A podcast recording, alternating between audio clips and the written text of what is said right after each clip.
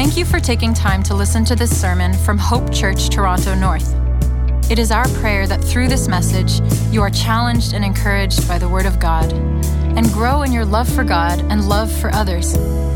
It is God's desire for us to be members of and regularly participate in a local church under the care of qualified elders.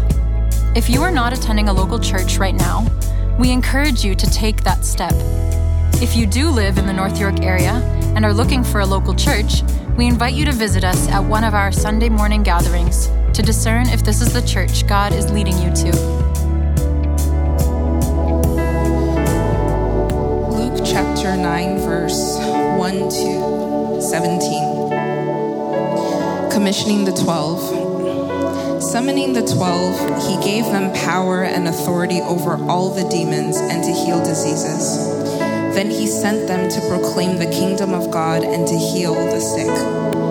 Take nothing for the road, he told them no staff, no traveling bag, no bread, no money, and don't take an extra shirt. Whatever house you enter, stay there and leave from there.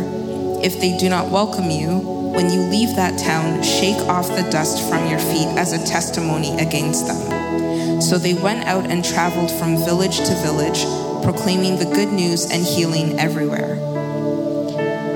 Herod the Tetrarch heard about everything that was going on. He was perplexed because some said that John had been raised from the dead, some that Elijah had appeared, and others that one of the ancient prophets had risen.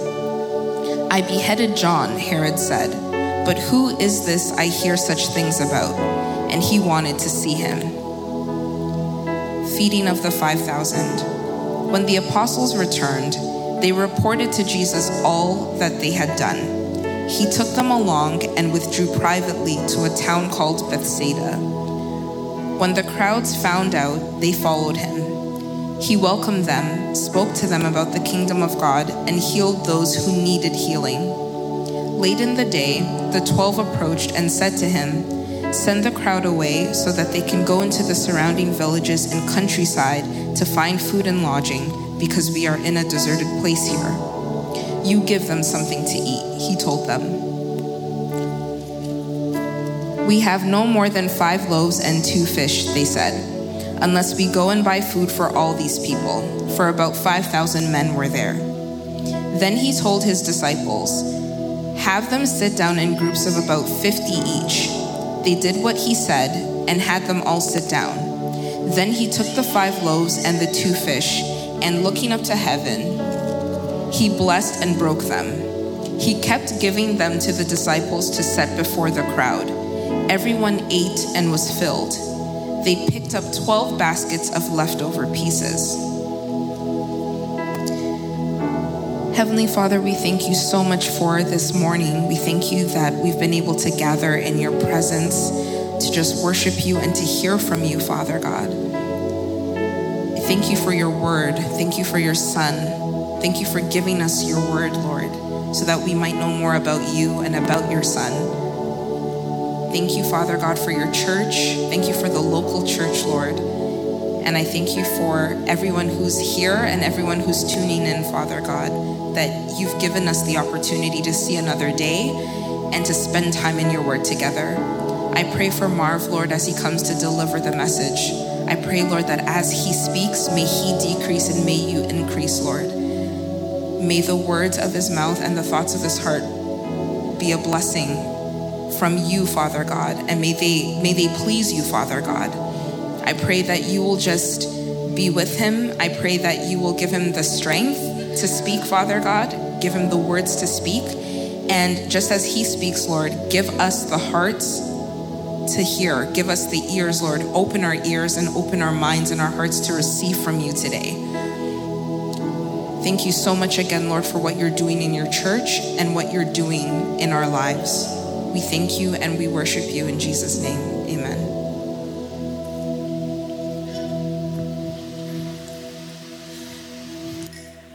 Amen. Amen. It's good to get to serve you today and preach uh, from the scriptures. We should always give thanks to God uh, for the ability to open the word, right?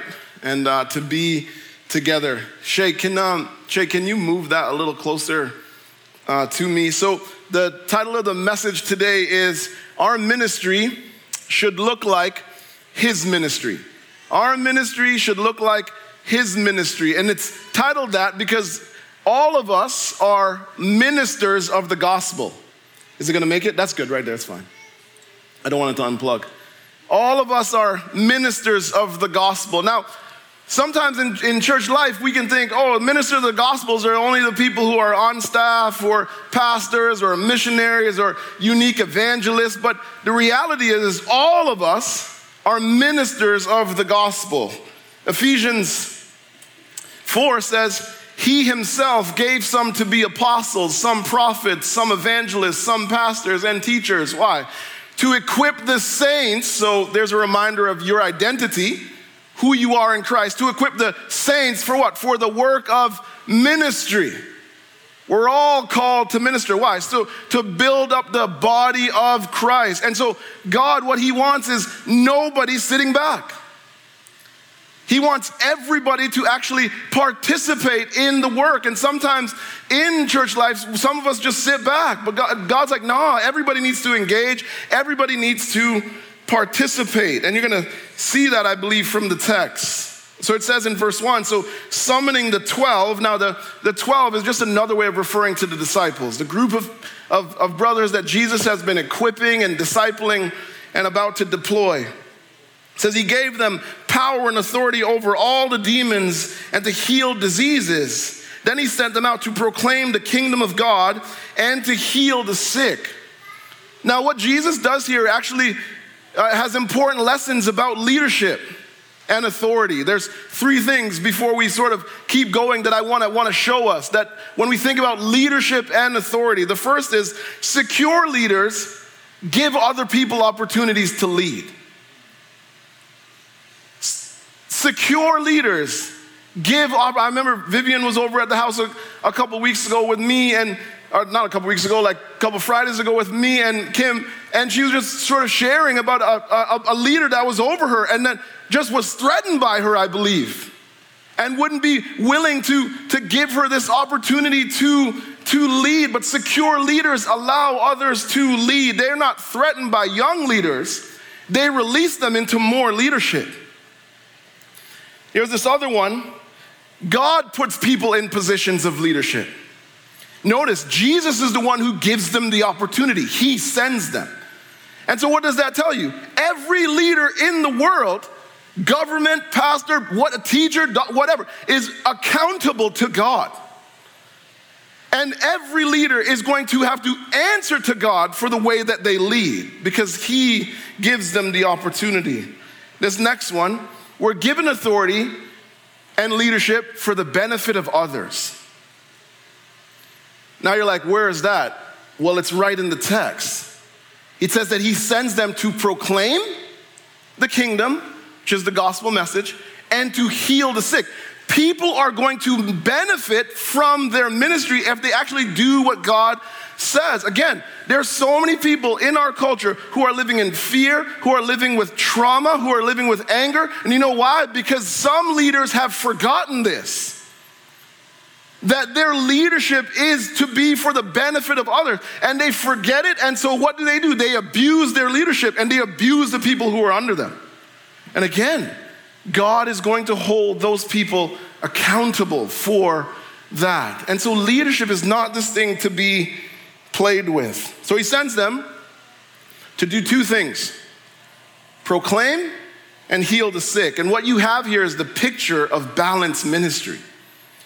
It's a picture of balanced ministry. Jesus sends them to do what he did. This is how he ministered. This balanced ministry. And, and when you read, so if you go back from Luke 4, when Jesus starts his ministry, to right now, this is what you see. This powerful ministry of word and deed. He proclaims the gospel and he helps people. And he sends us to do the same things. He models the ministry he wants us to follow. Now you got to think about this the, the times that we're living in, right? So many people are scared. So many people are suffering. So many people are struggling. So many people are sinning. how important then is it for us to minister this way? Gospel proclamation, but also helping people practically. We have to do it, and it takes courage and compassion. See, when we minister like this as a church and as people, so there's the there's us together as a church, but then as individuals, when we do this, you know what it does? It shows people that God cares about every area of their life. That it's not just the spiritual, but the physical needs actually matter to Him, and we show that. And when we minister like this, we actually shine a bright light. We shine a light. Victor Dang, he, he sent uh, this ministry update this week, and in the start of his ministry update, there was this line, so I copied it and I just said, I'm just gonna show this. He says, We are the light of the world. And while the world is still odd, isn't it? While the world is still odd, I love this, that doesn't change our call from God to shine in it. We have a unique opportunity to shine in a time like this to minister, to declare the gospel, to help people practically. Inside the church, we got to do this for each other, right? We're a family. And we got to do this for people outside the church because we want to see them come in the family. We want them to see how good God is. I want you to know proclamation and practical care goes together. That's what, the, that's what this scripture teaches us. And any church that forgets that will focus on one over the other. And that's not how God wants us to minister. He wants us to do both. And this kind of ministry takes all of us. That's why I say all of us are ministers of the gospel. We all have to participate. Verse 3, he says, Take nothing for the road, he told them. No staff, no travel bag, no bread, no money, and take and don't take an extra shirt. I'm reading that, I'm like, come on, Jesus, you can the brothers can take an extra shirt. But he's like, no, take nothing. Verse 4 says, Whatever house you enter, stay there and leave from there. If they do not welcome you, then leave that town. Shake off the dust from your feet as a testimony against them. Jesus tells them, like, you know, go. He says, travel light. But he also says, things aren't always going to be smooth. You see it? You see it in the text? He says, You're gonna go some places where they're gonna reject you. He's trying to prepare them for the ups and downs. That it won't always be, yes, thank you for that help. Thank you for that message. Some people are gonna say, no, I don't want that. I'm not interested in that. He's trying to get them ready for what they're going to do. And it's this reminder that in ministry there's ups and there's downs. Are we not learning this as a church? That there's ups and downs, that, that honestly, right now in my life, every time in our house, all I, I just look at Kim and I'm just like, let's just deal with today. Right? Right? You, never in my life, you know, you read the Bible and you're like, you know, you don't know what tomorrow will bring. You're like, ah, that's such a nice Bible verse. And then you start living life and you're like, that Bible verse, verse, verse sorry, my, my, my mouth fell apart there. That Bible verse is real. Right now, we are sitting here and under the word of God, but in an hour, we don't know. And I just, I just keep thinking and believing as a church, me personally, that God is trying to get us into this spot where we are just dependent. And we're just saying, today has enough trouble, like Jesus says, so I'm dealing with today and I'm gonna let God take care of tomorrow. And we just stay settled. He prepares them for the ups and downs. And let me just tell you, as a church, we are going to go through more ups and downs. That's going to happen in your life. You're going to go through more ups and downs. But you know what you should never do? You can't give up. And again, it's in the text. Jesus says they're going to reject you. What does he say? Shake the dust off of your feet and go to another town. What's he telling them? Don't give up. Just because there's rejection, just because there's the ups and downs, doesn't mean that you give up. You keep going, you keep trusting the Lord. And as a church, there will be more ups and downs, but as a family, we have to look at each other and we got to say, we're not going to give up because the work is too important. we're going to stick together. We're going to fight for unity and we're going to trust God all the way through. In verse 5, he says, If they reject you, to, to shake the dust off of your feet. And that's actually to the people doing the rejecting, it's a warning. It's a warning to them to say that, that if you reject God's message and if you reject God's messengers, then you will be rejected by God. It's a warning.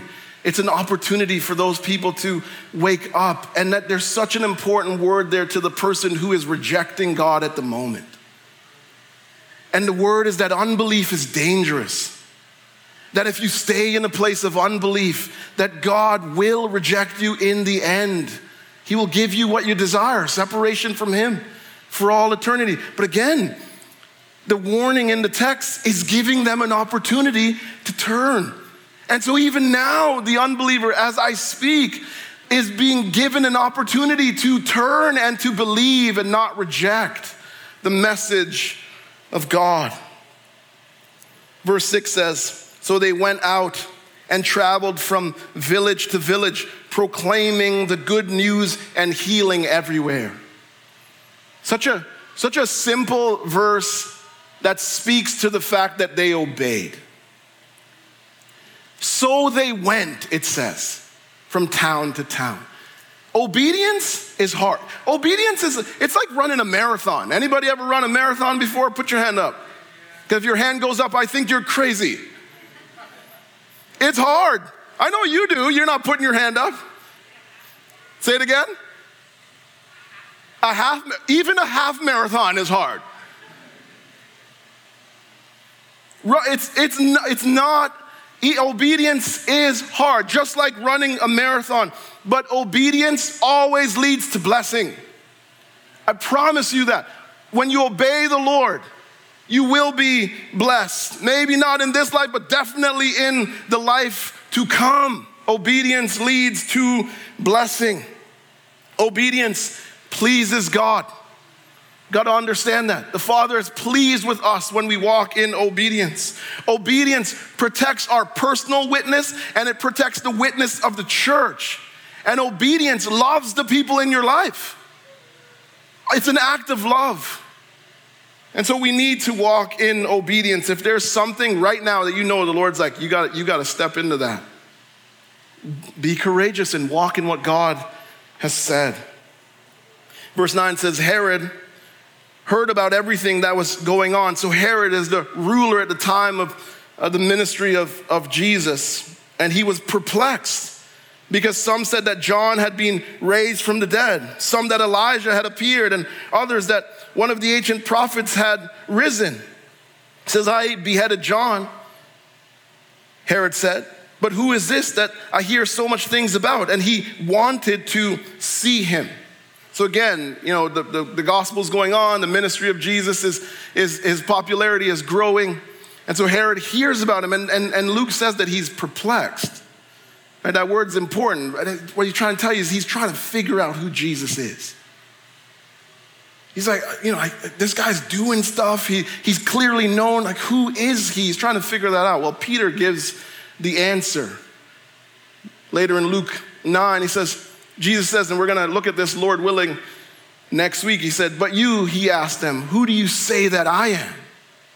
And Peter answered, God's Messiah. See, Herod's trying to figure out who is, who is Jesus. And Peter gives the answer. He says, You're the Messiah. You're the anointed one. You're the Savior that we all need. Luke, what he does, is he's showing us what Peter says. This is what Luke wants his readers and everyone in the world to see and to acknowledge that Jesus is the Savior that we need. I want you to see something that Herod says that you shouldn't miss. He says, I beheaded John. You notice that? He says, I beheaded John. Look at how casual he talks about murder. Right? We have people in our, our society and some of our neighborhoods, this is how they this is how they go about life. They don't care about life. Look how casual he is when he talks about murder. He says, I, I beheaded I beheaded John. See, he hated John, he opposed John. See, the way some of us watch Family Feud because we expect Steve Harvey to make us laugh, don't we? And he, the brother is funny. But the way we expect him to make us we should expect opposition when we seek to minister like Jesus Christ. And I just realized that I forgot to give that to you, the takeaway. Let's show it to him, Joe. Just doing it as I'm up here. We're sent by Jesus to minister like Jesus. We're sent by Jesus to minister like Jesus. And when we when we go out to minister this way, we will face opposition. There will Satan hates the work of God. He hates when we try to expand the kingdom of God. People in our culture hate the work of God, and so they will oppose. We need to know that this is part of the process. And when we know this is part of the process, it helps us to not give up in the work. I want to say one more thing on this. Here's an example of how a ruler, a king, a politician can abuse their authority. Right? This, this, is, a, this is a brother who's overstepping his authority. And this is why we're told in the scriptures to, to pray for those who are in high office. You ever wonder why that? That one of the reasons is because is because of this reality. We don't live in this right now. But again, you do not know what tomorrow will bring. And th- this could be our reality as we continue to stand up for our faith and stand up for what we believe in and proclaim and advance the kingdom of God in the world. This could become our reality. That's why Bible says, pray for those who are in, in high office. You should make that a, a priority right now in your life. That they would act wisely, that they would act ethically and justly in the role that God has given them. And again, we, again, I always want us to remember God will hold them accountable for the way they lead, but we need to be in prayer. Verse 10 says, When the apostles returned, so they go out and now they, have been working and they come back. So they reported to Jesus all they had done.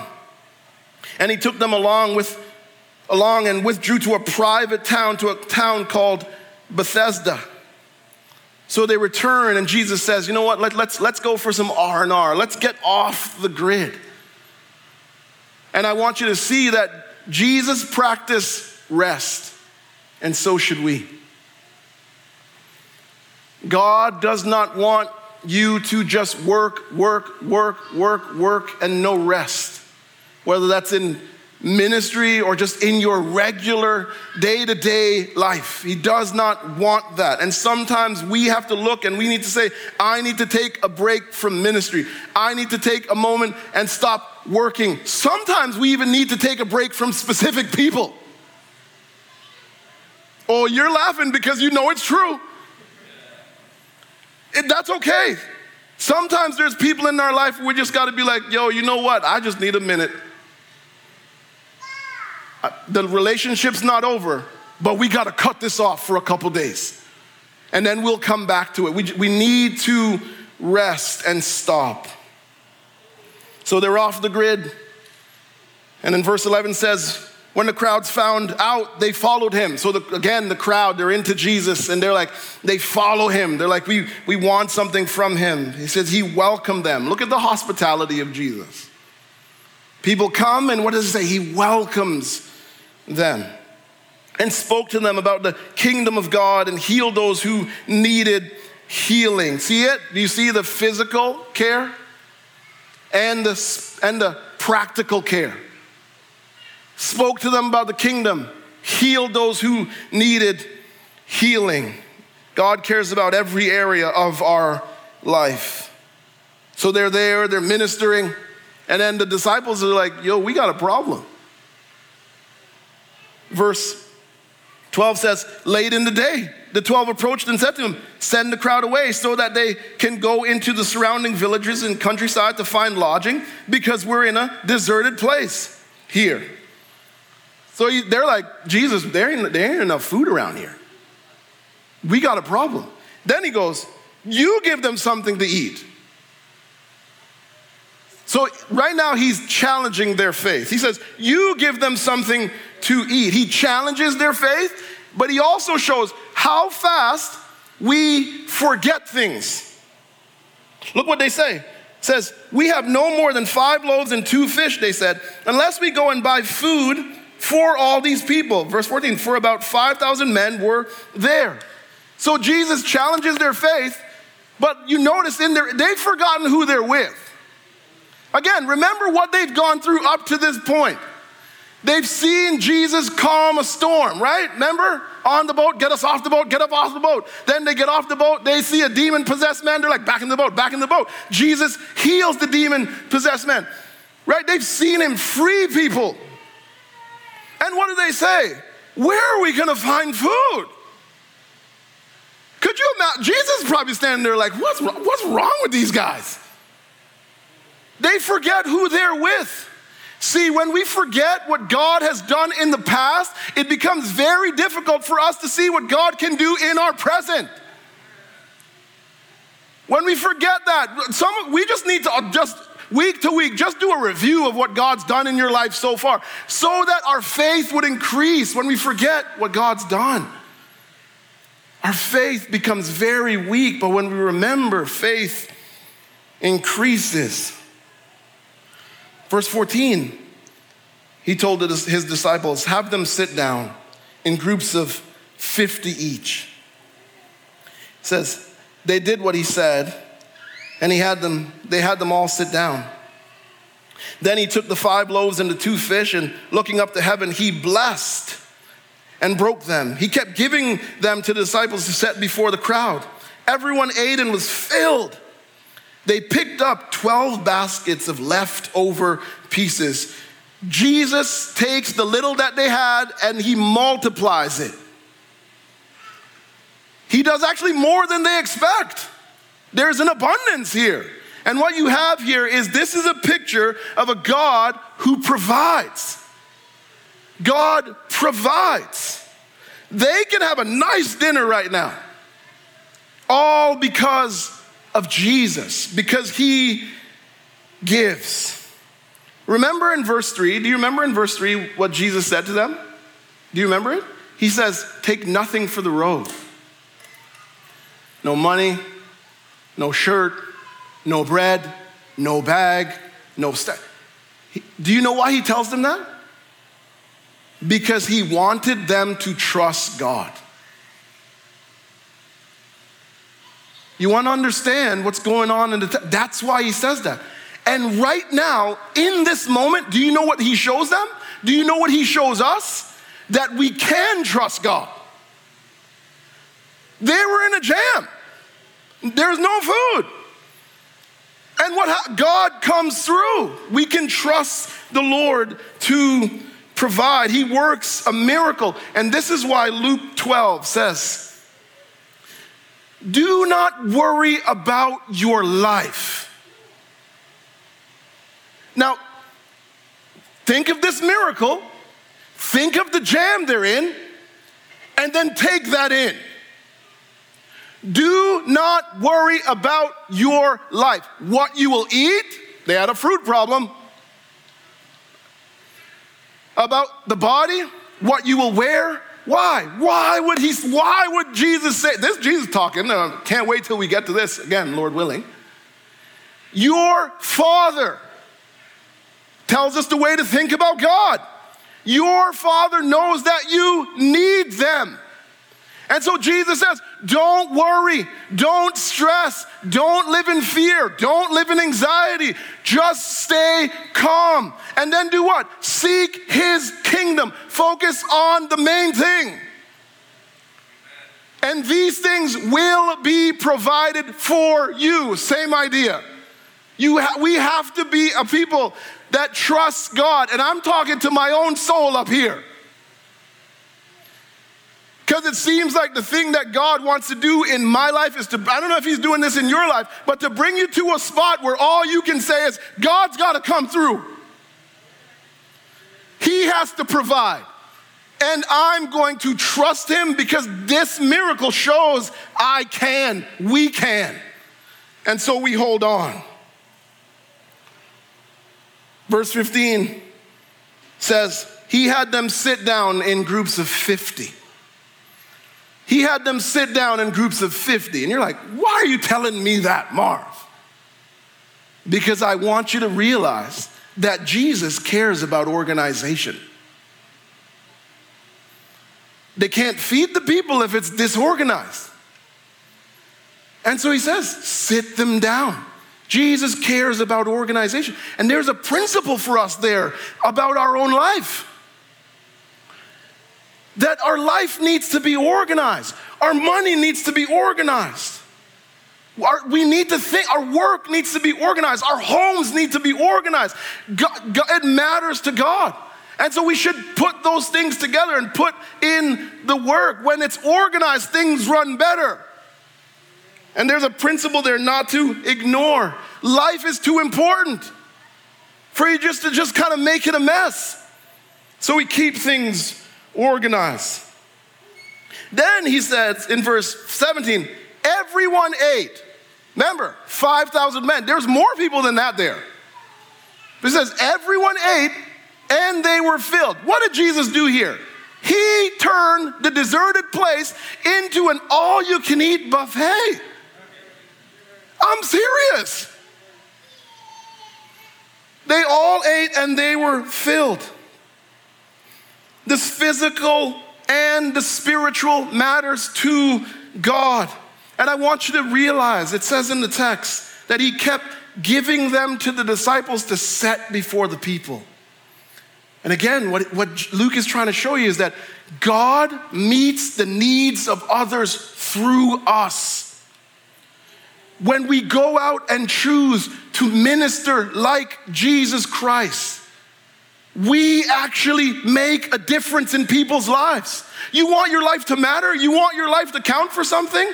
Serve like Jesus. Minister like Jesus. Do for go out like him and look to help others. God will use you to make a difference in people's lives. So we served. Verse 17 says, Everyone ate, and then they picked up 12 baskets of leftover pieces. Now, could you just, just picture Peter right now? Peter's my guy. I said that last week. But Peter's like, yo, yo, yo, brothers and sisters, there's food, there's leftovers over here, right? You hope somebody in that desert brought some Tupperware. He's like, there's food to take home. There's an over and abundance. Right? You go to the family barbecue, right? You bring some plastic with you. You're like, I'm bringing something home. And there's a principle here for hospitality. That's why I'm showing you this. And you're like, what's the principle, Marv? What's the principle for hospitality? Here's the principle when you have people to your house, make enough food for them to take home. I'm, you're laughing, I'm not kidding. If I come to your house, there better be something for me to take home. right? Because if you come to mine, there's gonna be some, I promise you. My grandma taught me well. There's, there's, get some plastic, there's food to take home. It's, and it's, it's when you do that, you're ministering like Jesus. You're like, how? Because you're being generous. You're going over the top. Yes, I'm, you're coming to my house. I'm going to bless you with some food when you sit down. Even if it's takeout, order enough for them to take some home. It's just a way to be generous, it's a way to love. We're sent by Jesus to minister like Jesus. See, Jesus, I want us to know Jesus is generous. And this generosity that you see here in the desert, do you know where you see it later? You see it later on the cross. On, in Luke 23, where Jesus hangs there and dies in our place. He gives his life. He gave them food in the desert, and he gives us an opportunity to live. That's the generosity. That's why in John 10, he says, I think it's up there. I came so that they may have life and have it in abundance. Same idea. Over the top generosity. That is who Jesus is. It says verse 16, he kept giving food to the disciples to hand out. That phrase there, hand out, kept giving. What is Luke is trying to tell you is there's a meal going on here, there's a dinner going on, and Jesus is the host. Jesus is practicing in the deserted place beautiful hospitality. And this meal points to, sons, you can come up right now. This points to another meal that we are going to have. What they're doing right now is actually what we are going to do. Isaiah, uh, Isaiah, I think it's Isaiah, uh, where is it? 25. Says, The Lord of armies will prepare for all people a feast. So Isaiah is giving this prediction, this future reality that is to come for the people of God, Jews and Gentiles, of choice meat, a feast of a feast of aged wine, prime cuts of choice meat. The best of the best is what's going on at this meal. Fine vintage wine. When he has swallowed up death once and for all. Last week I talked about our, we should not fear death. Because after death, there's only more life. The Lord God will wipe away the tears from every face. There'll be no more suffering and remove, remove his, from his people his people's disgrace from the whole earth, for the Lord has spoken. There's this promise. On that day, it will be said, Look, this is our God. On that day, there's gonna be this voice lifted. This is our God. We have waited for him. Remember, we've been dealing with this idea of being patient, trusting God, waiting upon him. The, the theme is just there and there and there, because that's the theme for us right now. Not to run ahead of God, just to wait on God, to trust God every moment. He has saved us. This is the Lord. We have waited for him. What? Let us rejoice and be glad in his salvation. This is coming. And this, when we're at this meal, this is what we're going to say to one another. This is what we're going to lift up to our heavenly Father. Last week, we got a reminder about the resurrection. This week, we get this reminder about this future feast that we are going through.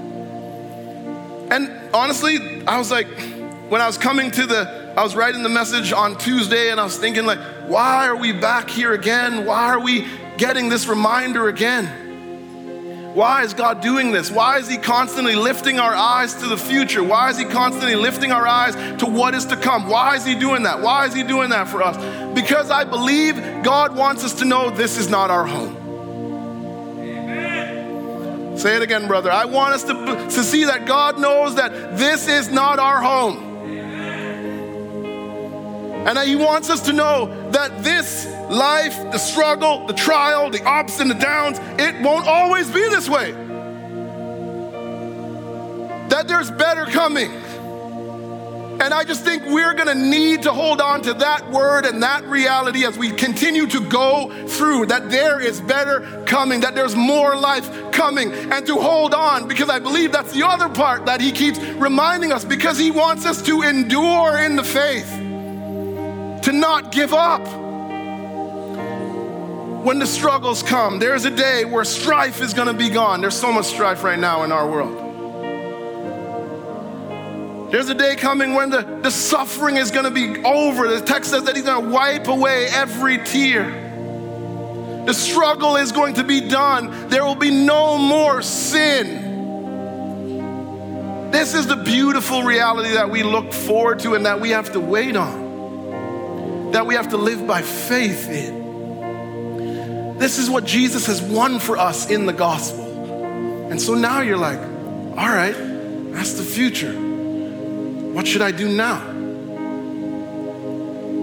If that's what's coming, I don't know if you know, Marv, but I still got to live here. I do know. I got to live here too. We're waiting on the next life. So, what should we do as we wait? Well, first, we should give praise to God for what is to come. Start rejoicing now. Why? I mean, you're going to a party. Just start now. Give praise to God for what is to come now. Here's the next thing you do as you wait on the Lord minister like Jesus. We're sent by Jesus to minister like Jesus. So we do, we engage in the work. We're all ministers of the gospel. We participate now. And here's the other thing that you do you trust and ask God to provide for your needs now.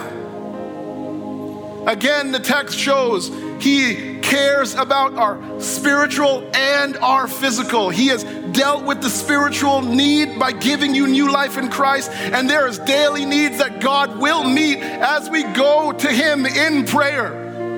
And remember, the key word is needs, not wants. There's a difference. And so we ask him to provide.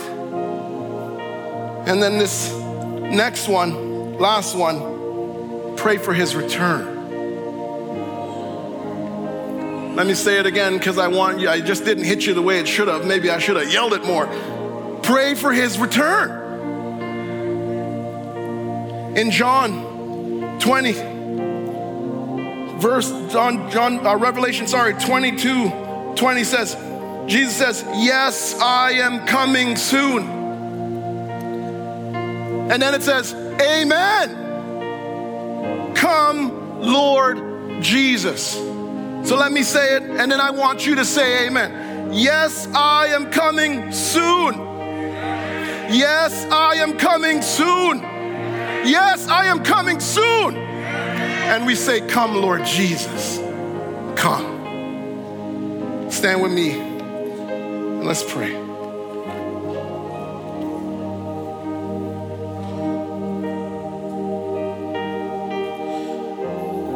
Jesus, as I stand here, I just, I confess, I just want you to come.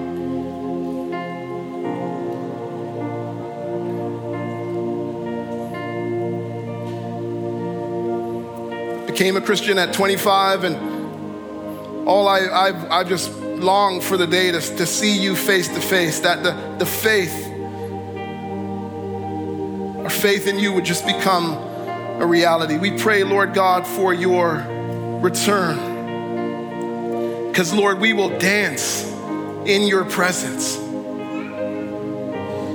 And so, Lord, as we long to be with you, we pray for your return. And as we wait on your return, would you help us, I pray, oh God, to minister, to serve like Jesus Christ, to serve like your Son, each other, those inside the local church and those outside of it because even those outside of it are your image bearers, Lord, that people you care about, people who we should care about. I pray, Lord, that there would be such deep love and affection in our church family that we would minister. I pray, Father God, that we would believe as we looked at this miracle that you are a God who provides and we would trust your provision in our life. I pray for those who are fearful. I pray for those who are anxious, who are worried. Would you calm their heart?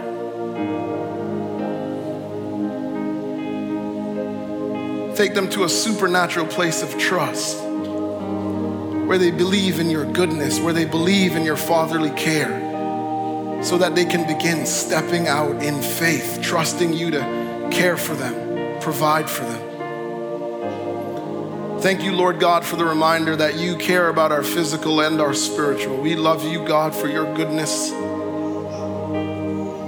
Help us to be like you, to shine a bright light in a dark time. Help us to trust you. Help us to wait on you. But we do pray, oh God, that you would come. In Jesus' name, amen.